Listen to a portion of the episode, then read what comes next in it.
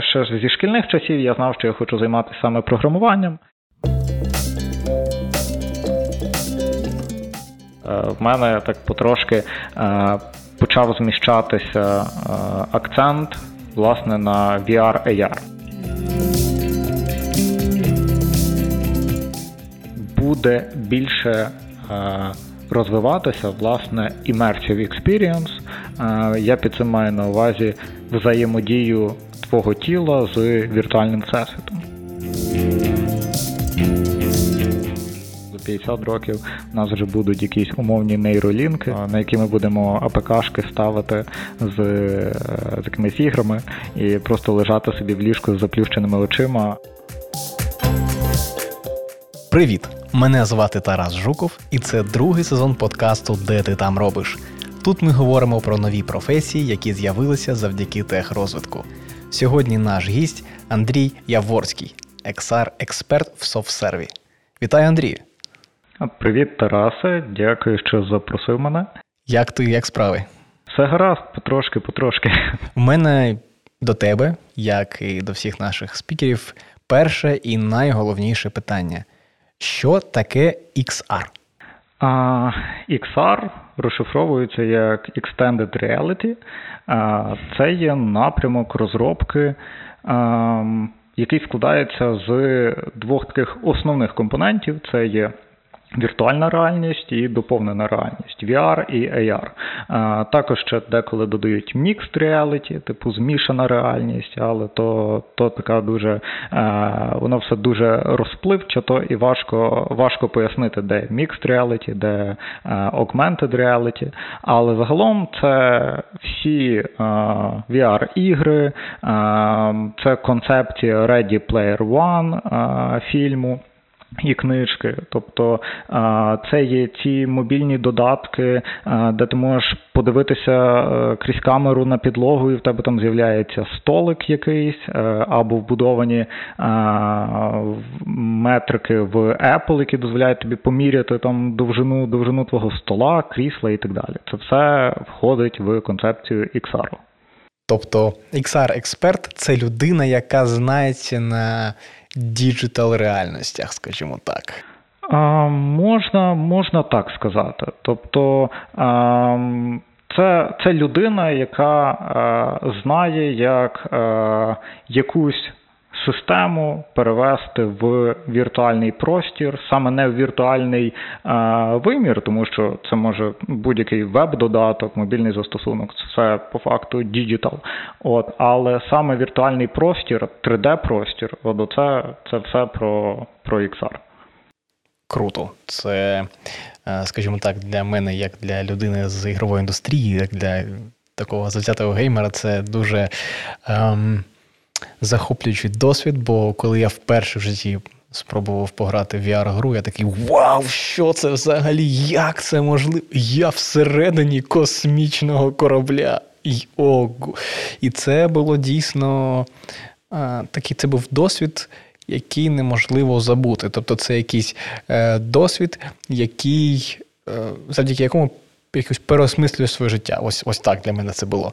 Можливо, якось я дуже екзальтована людина, але для мене це було саме так.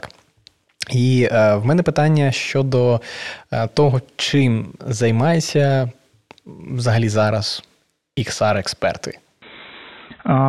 Загалом XR-експерти – це дуже така теж розпливчата посада, тому що в різних компаніях людина може займатися різними речами.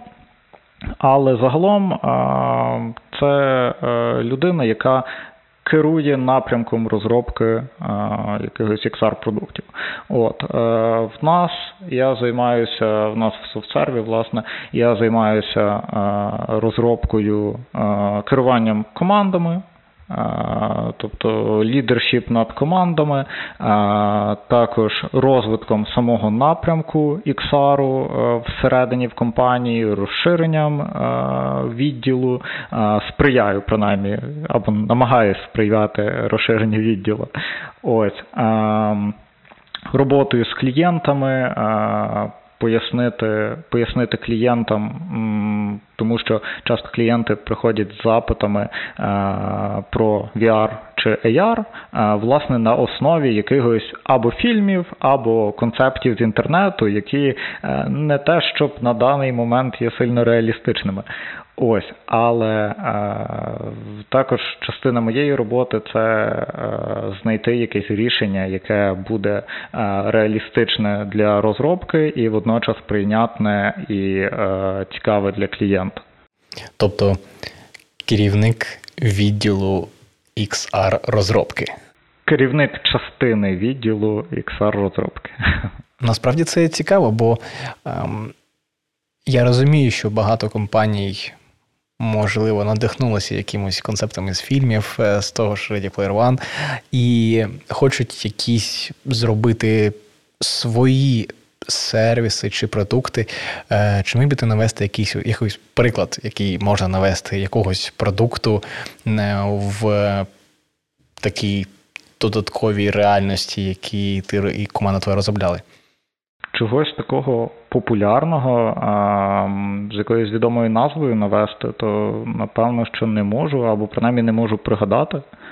Ось. Але я в основному, власне, працюю над enterprise-продуктами, тобто це не є ігри, це є софт для enterprise клієнтів, відповідно, який використовують клієнти у себе всередині компанії. Тобто ми ні раніше, ні зараз я не займався проектами, які були публічними.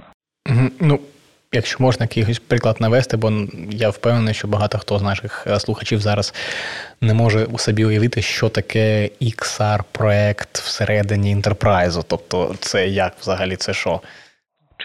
Чисто як приклад, то можу навести кілька описів попередніх проєктів.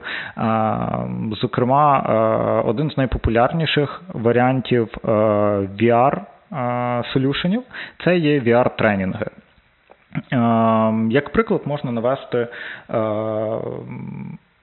шахту, в якій працюють люди на цих траках, їздять по шахтах, там возять викопні матеріали і так далі, встановлюють вибухівку, наприклад. Ось.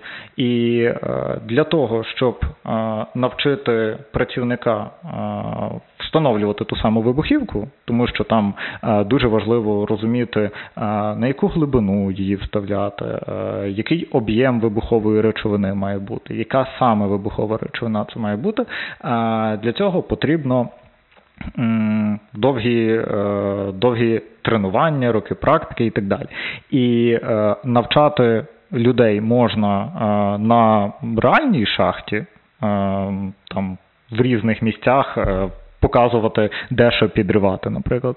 А можна у VR-середовищі. Тобто працівник вдягає VR-окуляри, він з'являється біля якоїсь шахти, і йому там розказують, в яких випадках використовувати цю вибухівку, в яких випадках цю вибухівку і так далі.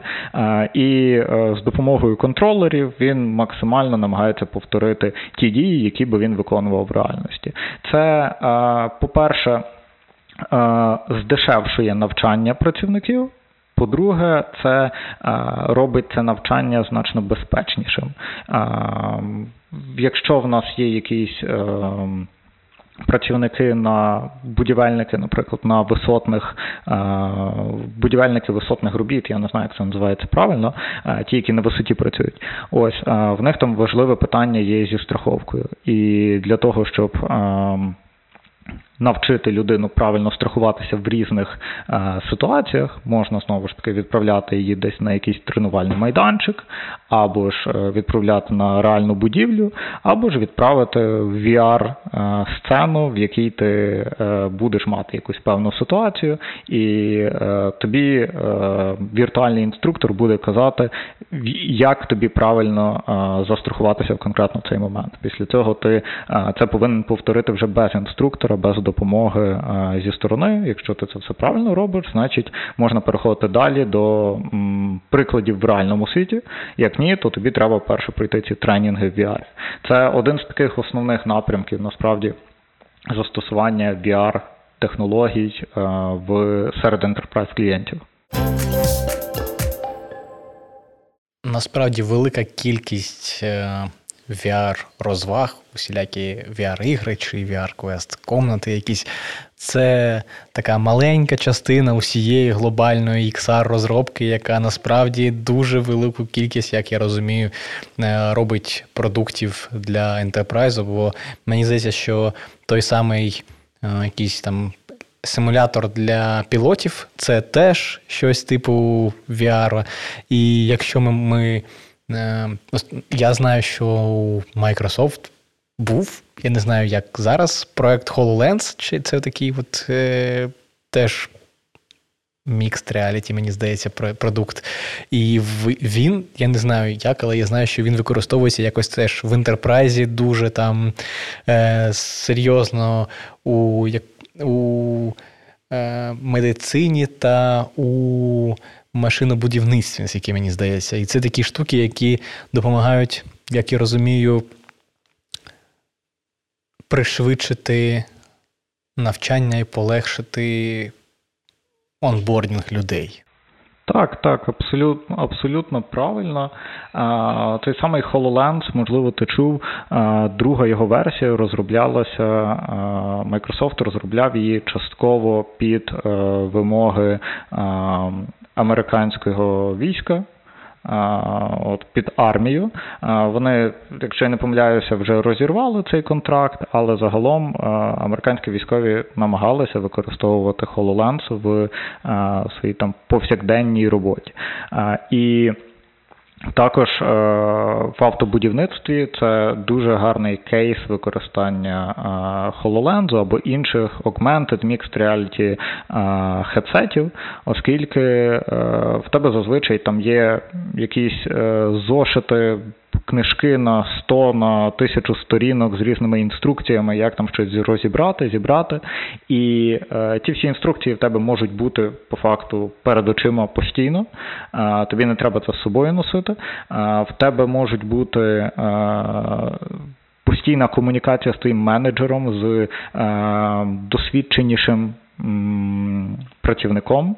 В тебе вона може бути постійно теж буквально на відстані одного кліку або на відстані одного слова, оскільки там через з HoloLens ти можеш теж спілкуватися, попросити його набрати там технічному спеціалісту, який буде бачити зображення, яке бачиш ти, тобто він буде бачити зображення з камери HoloLens і зможе пояснити там, що тобі конкретно потрібно зараз зробити. Зможе намалювати тобі власне, як Mixed Reality, він тобі намалює, ти будеш бачити крізь свої очі, там обведено, наприклад, якусь зону, на яку тобі потрібно звернути увагу. Ось, це, власне, один з таких теж хороших кейсів використання Augmented Reality. Вау! Я собі навіть зараз уявив, як якийсь, не знаю, інженер у Німеччині підключається до HoloLens якогось інженера десь у Австралії, наприклад, і допомагає йому щось налаштувати в якійсь там, не знаю, електростанції. Вау, це прикольно. Це дійсно такий футуризм. Вау. А скажи, будь ласка, як ти взагалі прийшов до цього? Де ти вчився? Як ти став XR-експертом? Це дуже цікавий шлях, бо це ж такий футуризм, це треба мати якийсь віжен, бачення цього. Це дуже круто. Не можу сказати, що це було прям добровільно, чи що це було моє усвідомлене рішення. Кліпне двічі.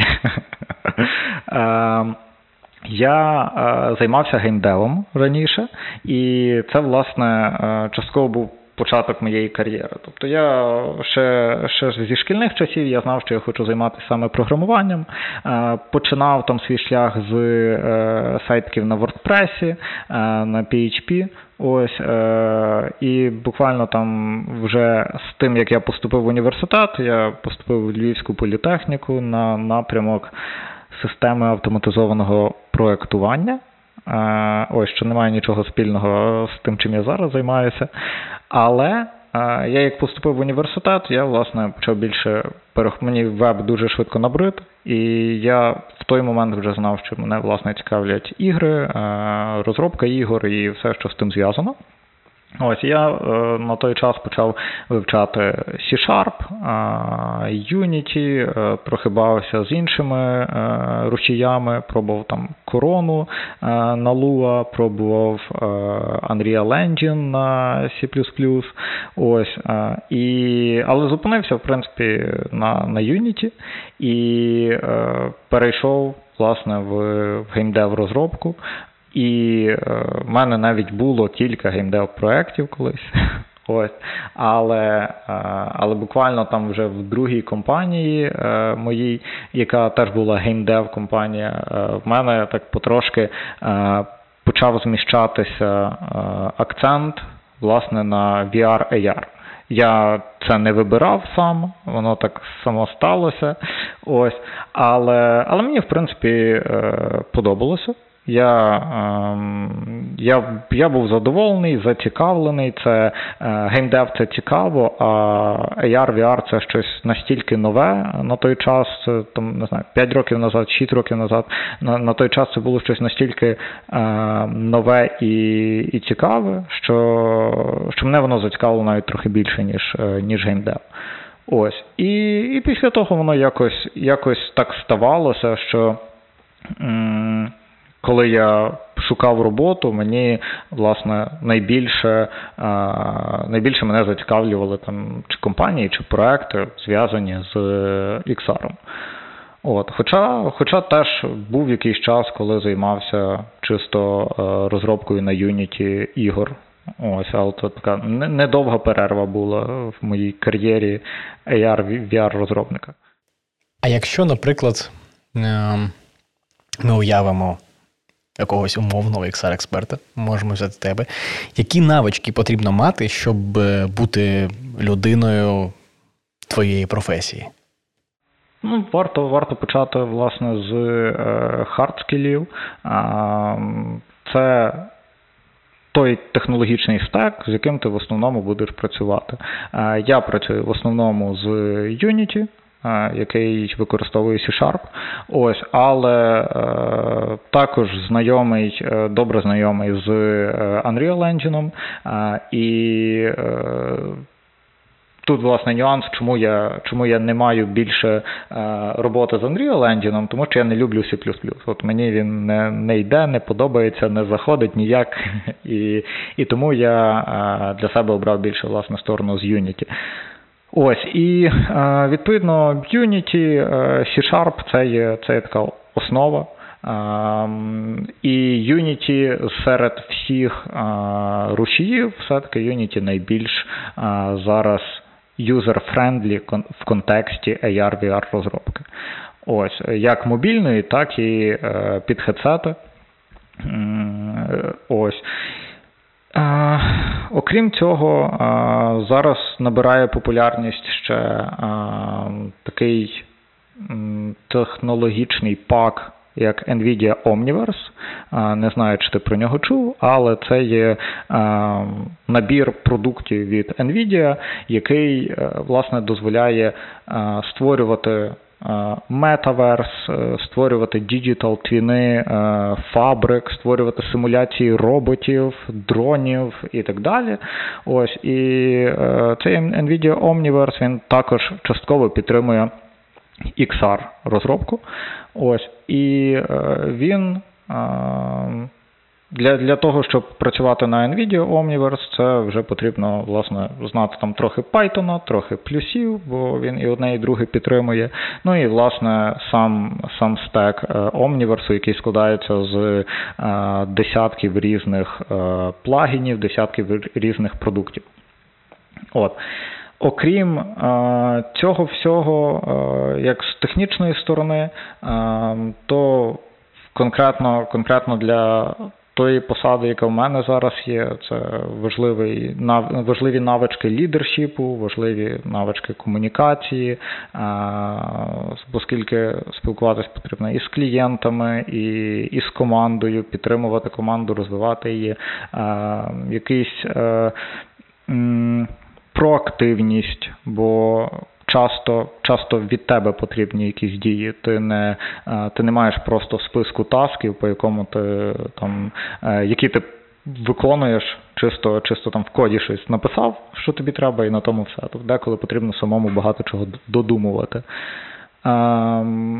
Та й, в принципі, бажання працювати і постійно розвиватися в цій сфері, оскільки вона, як і багато таких хай-тек сфер, як штучний інтелект, data science, big data і так далі, вони протягом останніх 10 років дуже сильно розвиваються і продовжують свій розвиток в високих темпах. І в мене, наприклад, був трошки менше року перерви в кар'єрі, буквально недавно. Ось, і я взагалі не мав ні часу, ні можливості якось розвиватися в професійному напрямку. Я після цього року повернувся на роботу і зрозумів, що я дуже багато пропустив, що дуже багато всього змінилося, багато нових солюшенів з'явилося, нових хедсетів цікавих, розвинулася графіка в хедсетах, розвинулися варіанти інтерекшенів і так далі. Тобто потрібно слідкувати за цим і бути зацікавленим в цьому насправді, бо мало того, що ти хочеш просто слідкувати, ти ще маєш це все пробувати, маєш мати бажання це все пробувати, вдягати VR-окуляри, запускати якусь нову найпопулярнішу гру, дивитися, як вона реалізована, як там UI-ка працює, як там працює взаємодія з користувачем, так як в свій час, коли вийшов Half-Life: Alyx, який реально показав, як можна круто робити інтерекшени користувача з віртуальним всесвітом, коли ти можеш там з рюкзака діставати речі, туди закидати їх, перезаряджати пістолет реалістично і так далі. Це дуже круто. Пам'ятаю, як в Алексі можна було взяти якусь корзинку, в неї гранати накладати і нести цю корзинку з більшим лімітом гранат, ніж тобі дозволяв розірвовник. Скільки в тебе хедсетів? У мене вдома один мій, який я не зв'язаний з роботою.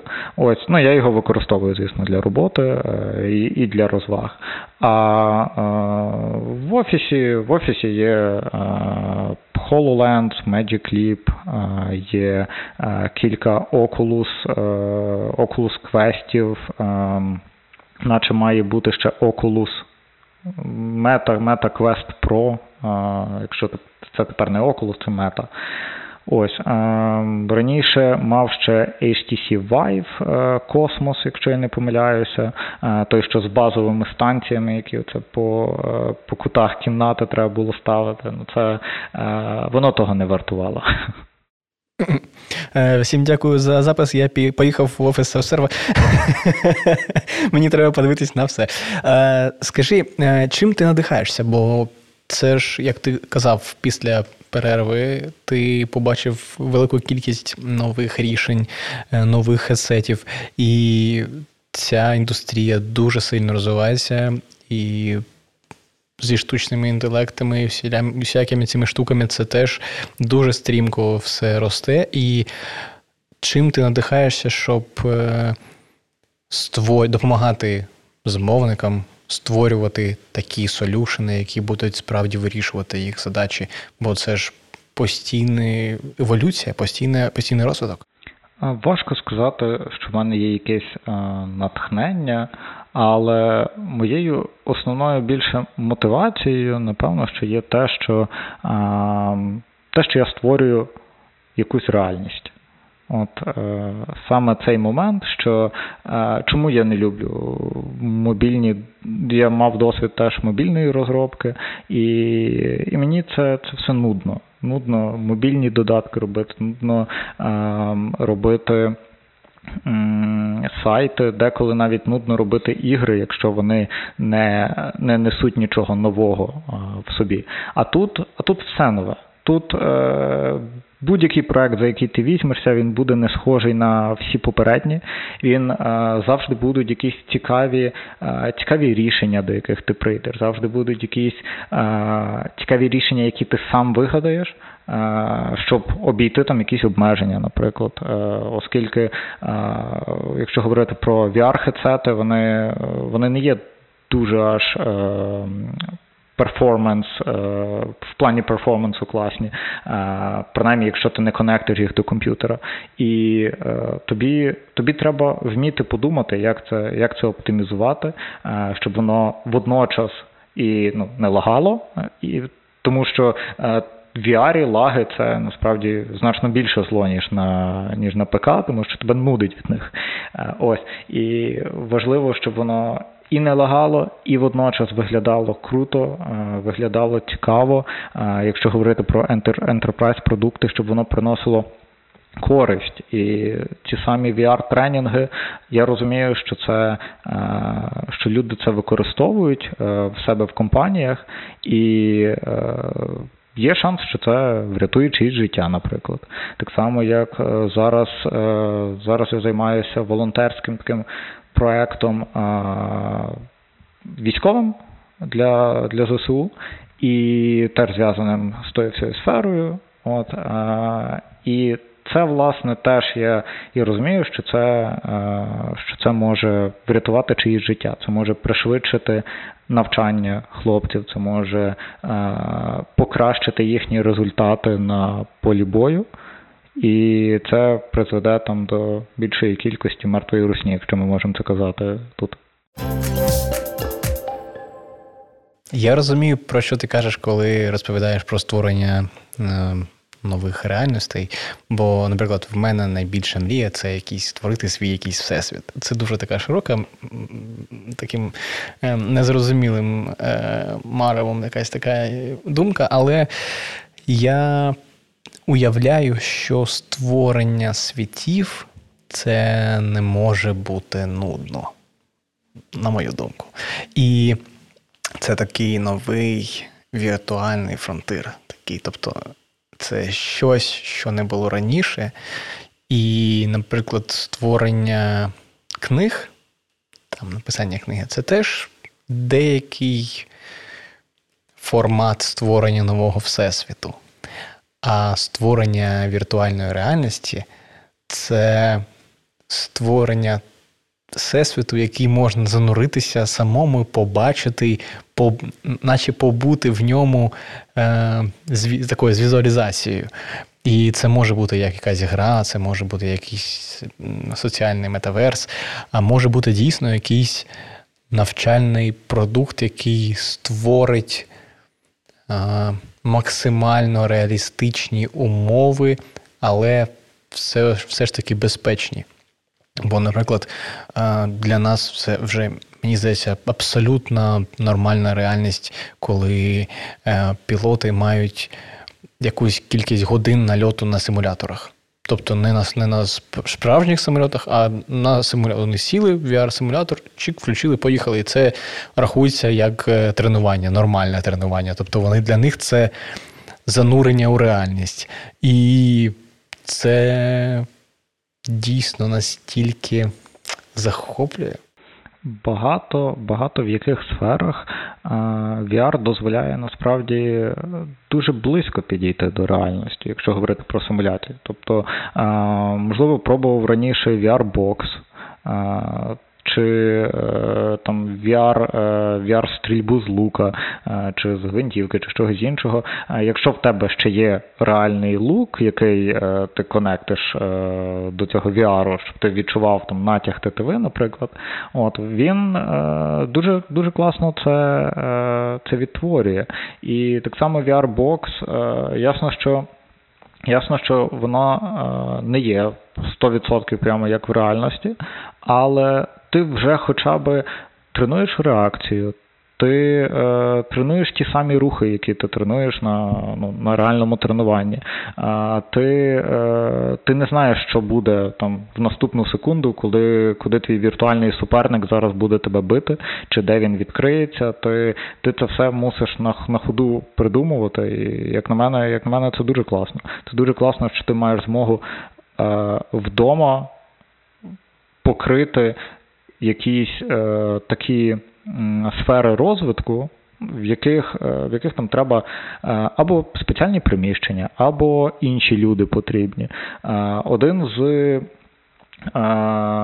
колишніх проєктів це був симулятор квотербека, якщо я не помиляюся. Я не пам'ятаю, чи я правильне слово використав. Американський футбол. Симулятор американського футболу, який дозволяв окремій людині з команди тренуватися самостійно, так наче вона в команді, а саме тренувати подачі. Для цього потрібно було спеціальне приміщення, але там спеціальне приміщення, камери навколо стояли, в тебе м'ячик був з тими датчиками, які для motion capture використовуються. Ось. І ця людина, вона вдягала VR-окуляри, і в VR вона з'являлася на стадіоні, бачила, куди біжить інший член її команди, і вона повинна була подати туди м'яч. І там в реальності вона кидала цей м'яч, він вдарявся в сітку, але в віртуальній реальності симулювався рух м'яча далі, і було видно плюс-мінус, куди він приземляється, і людина відчувала, як сильно треба кидати, як правильно його закрутити і так далі. Отакі моменти. Це реально, замість того, щоб орендувати стадіон, замість того, щоб кликати всю команду, чи там мінімум ще кількох людей на тренування, це можна було зробити просто в одній невеликій кімнатці, тільки з техперсоналом, який там тобі це все засетапить. Прикольно, це насправді такий футуризм. Уявити собі можливість тренувати справжні скіли в зовсім іншому середовищі. Це дійсно насправді може здаватися чимось нормальним, чимось зрозумілим, бо ми дуже багато років вже живемо в такому кіберпанкові невеличкому. У нас є фільми, у нас є книги, у нас є якийсь контекст, в якому це наче здається нормальним. Але якщо подумати,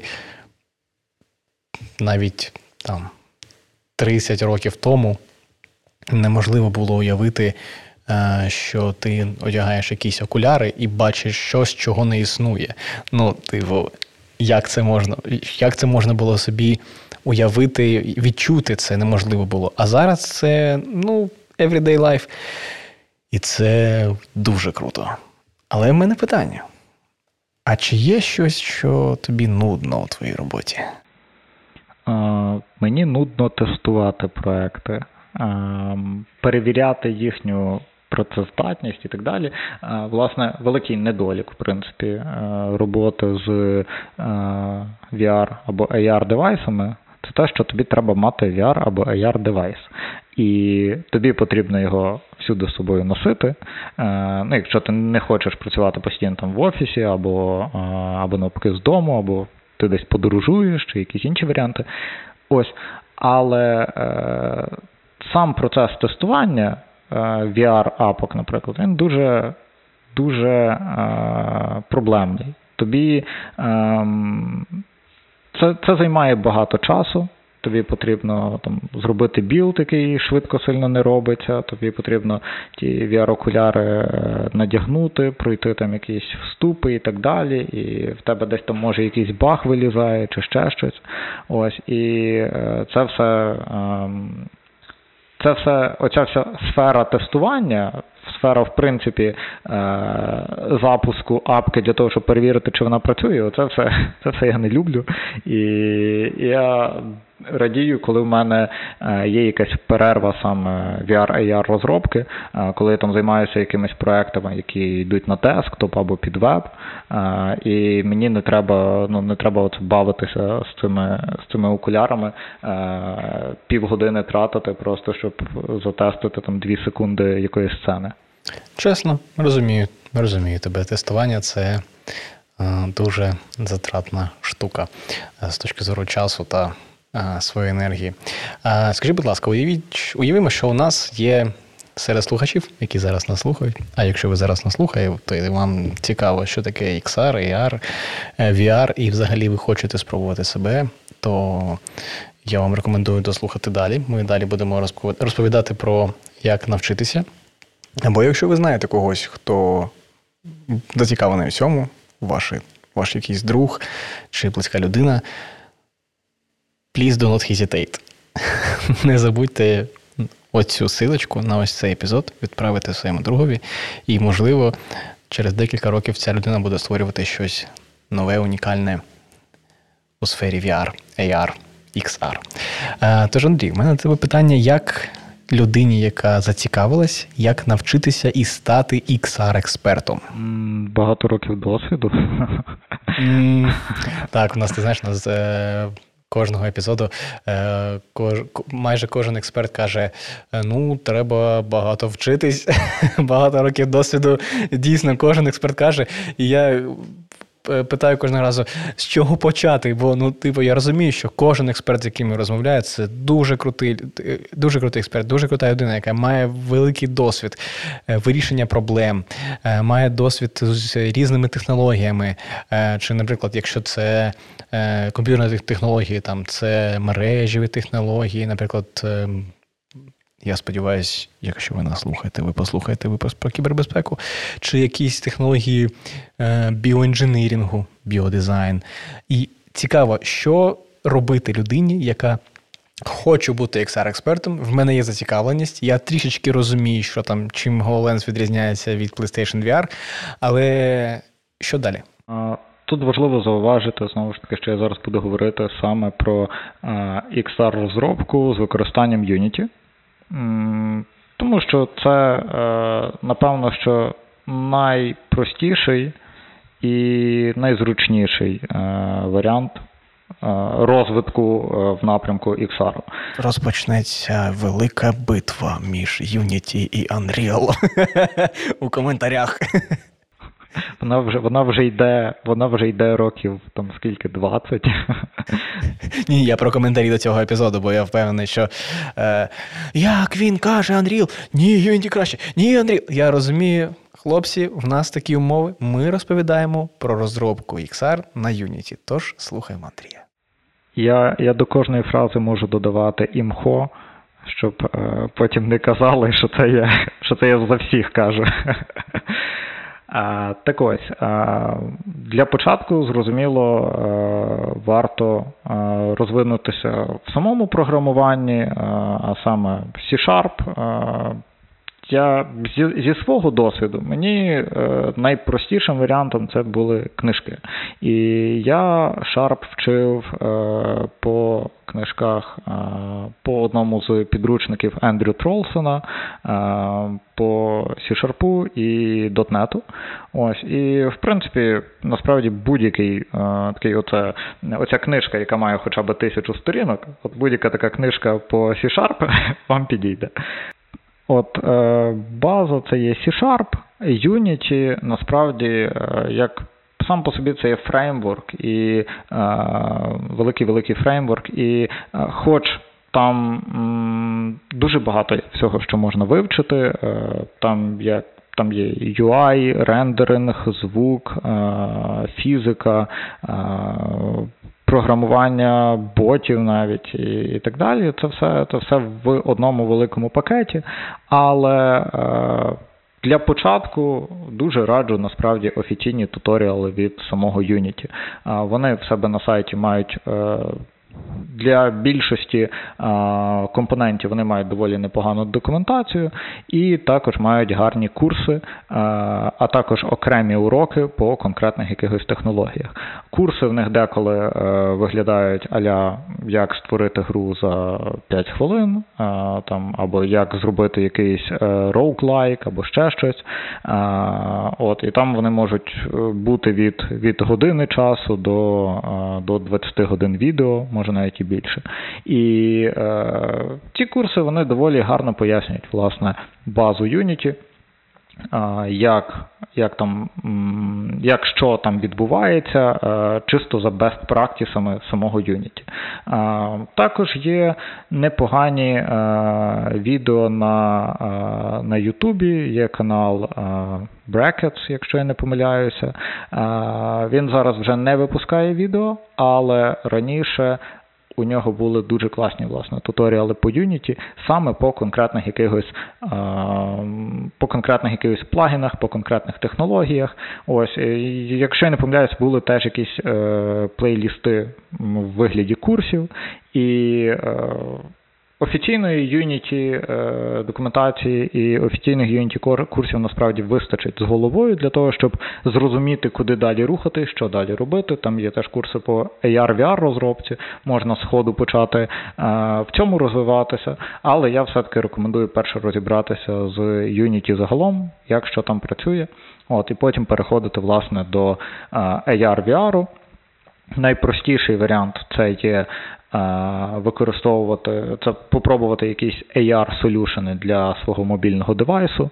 Якщо у вас Android, це буде AR-Core application, якщо у вас Apple iPhone або iPad або ще щось, це буде ARKit.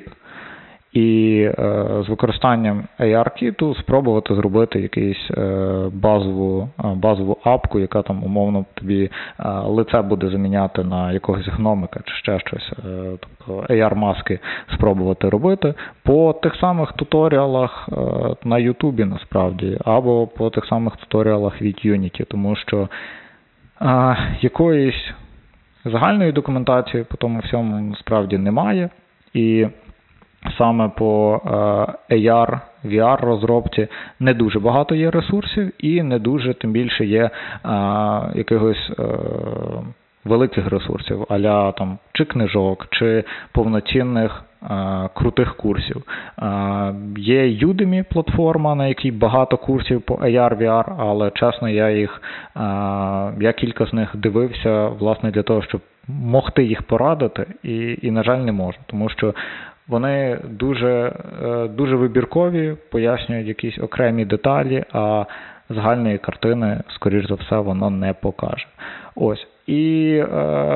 І важливе, власне, в тому, щоб ви розвинулися класно як AR-VR-розробник, потім там перейшли в якийсь лідершіп, наприклад. Важливо працювати з багатьма платформами. Тобто мобільні девайси – це початок, далі Meta Quest 2, Meta Quest Pro, HoloLens, якщо десь буде змога потестити, спробувати під нього щось задевелопити. Хоча він майбутнє HoloLens не зрозуміли, але мати досвід з тим варто, так само як з Magic Leap, тому що це VR і AR, хоча вони часто стоять поруч, але розробка під одне і під друге насправді доволі суттєво відрізняється. Тому варто перепробувати якомога більше платформ. Яке майбутнє у цієї професії? Я кожного експерта, який до нас приходить, питаю, і завжди це якась неймовірна, якась футуристична штука. І мені здається, що про XR це буде найнеймовірніша футуристична взагалі історія. Розкажи, яке майбутнє у цієї професії, наприклад, через 50 років? Що може бути з цим напрямком? За 50 років це насправді вже реально так далекувато, але я підозрюю, що за 50 років у нас вже будуть якісь умовні нейролінки, на які ми будемо АПК-шки ставити з якимись іграми і просто лежати собі в ліжку з заплющеними очима, а десь десь в голові ми будемо в якомусь віртуальному всесвіті, в якомусь Sword Art Online конектити з іншими людьми, спілкуватися і так далі. Це, якщо так, далекоглядні плани. Більш те, що нас чекає найближчі там 10 років, що я основне бачу, це, по-перше, зменшення розмірів самих девайсів, більш зручне використання цих девайсів. В основному це, власне, стосується AR. Скоро там Apple анонсує свої окуляри, подивимося, що вони запропонують, але загалом велика проблема того самого першого HoloLens, наприклад, що в нього основна частина компонентів розташована була тут спереду, там, де в тебе чоло, і через якийсь час тебе починав боліти ніс, чоло, власне, тому що воно тобі стискало голову і так далі. Ось, другий HoloLens ту проблему вирішив, але все одно сам девайс доволі важкий. І з часом вони будуть ставатимуть все легші, менші, і буде більше розвиватися, власне, immersive experience. Я під цим маю на увазі взаємодію твого тіла з віртуальним всесвітом. Тобто потрохи будемо відходити від контролерів, переходити на хенд-трекінг, який вже є в Oculus і в інших девайсах, і в PlayStation. Будемо переходити на відслідковування там руху твоїх очей для того, щоб показувати і обирати релевантну інформацію. Буде взаємодія, зворотній зв'язок з віртуального всесвіту. Він зараз реалізовується з допомогою там різних рукавичок, костюмів, які там чи тебе струмом будуть бити, якщо в тебе там вистріли десь в грі, чи і він не єдиний, багато різних солюшенів є, і дозволять тобі відчувати віртуальні об'єкти. Якщо говорити про рукавички, вони будуть тримати форму таку, яку форму ти зараз тримаєш там в віртуальному всесвіті. Якщо ти тримаєш м'ячик, вони тобі не дадуть його там стиснути. От memory foam в форматі рукавичок. Ось, зворотній зв'язок буде розвиватися, і також я думаю, що буде розвиватися, власне, взаємодія без рук, взаємодія з допомогою голосу, з допомогою очей, і думаю, найближчими роками ми також побачимо взаємодію з допомогою думок просто, можливо якісь базові інтерекшени, типу вибрати там опції у меню чи щось таке, але в майбутньому це, скоріш за все, практично повністю замінить інтерекшени з допомогою якихось контролерів. Трішечки страшно, але дуже захоплююче. Бо це такий футуристичний погляд у майбутнє, яке вже, у сусідній кімнаті, насправді. Ми уявляємо, що то має бути. Нам лише не вистачає технологічних реалізацій, мені здається. Але насправді все вже є в уяві.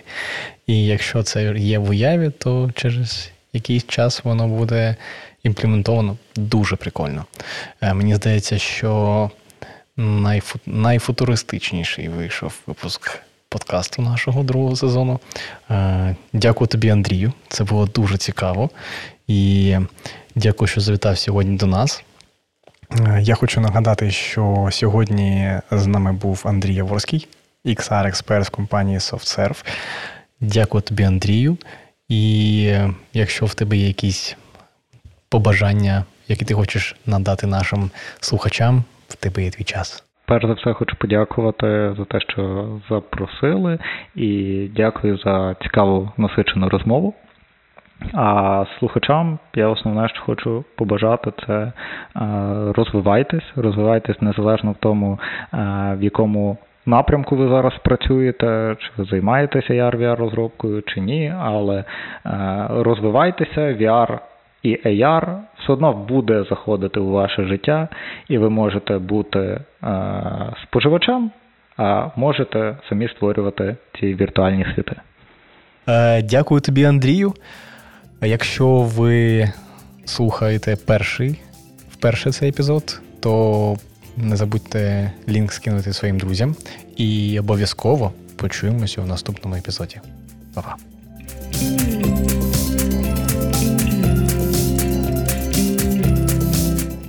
Подкаст створено «Промприлад Реновація» у партнерстві з Urban Space Radio та Making Cents International у рамках програми «Мріємо та діємо», що впроваджується за фінансової підтримки Агентства США з міжнародного розвитку USAID та виконується IREX у партнерстві з Making Cents International.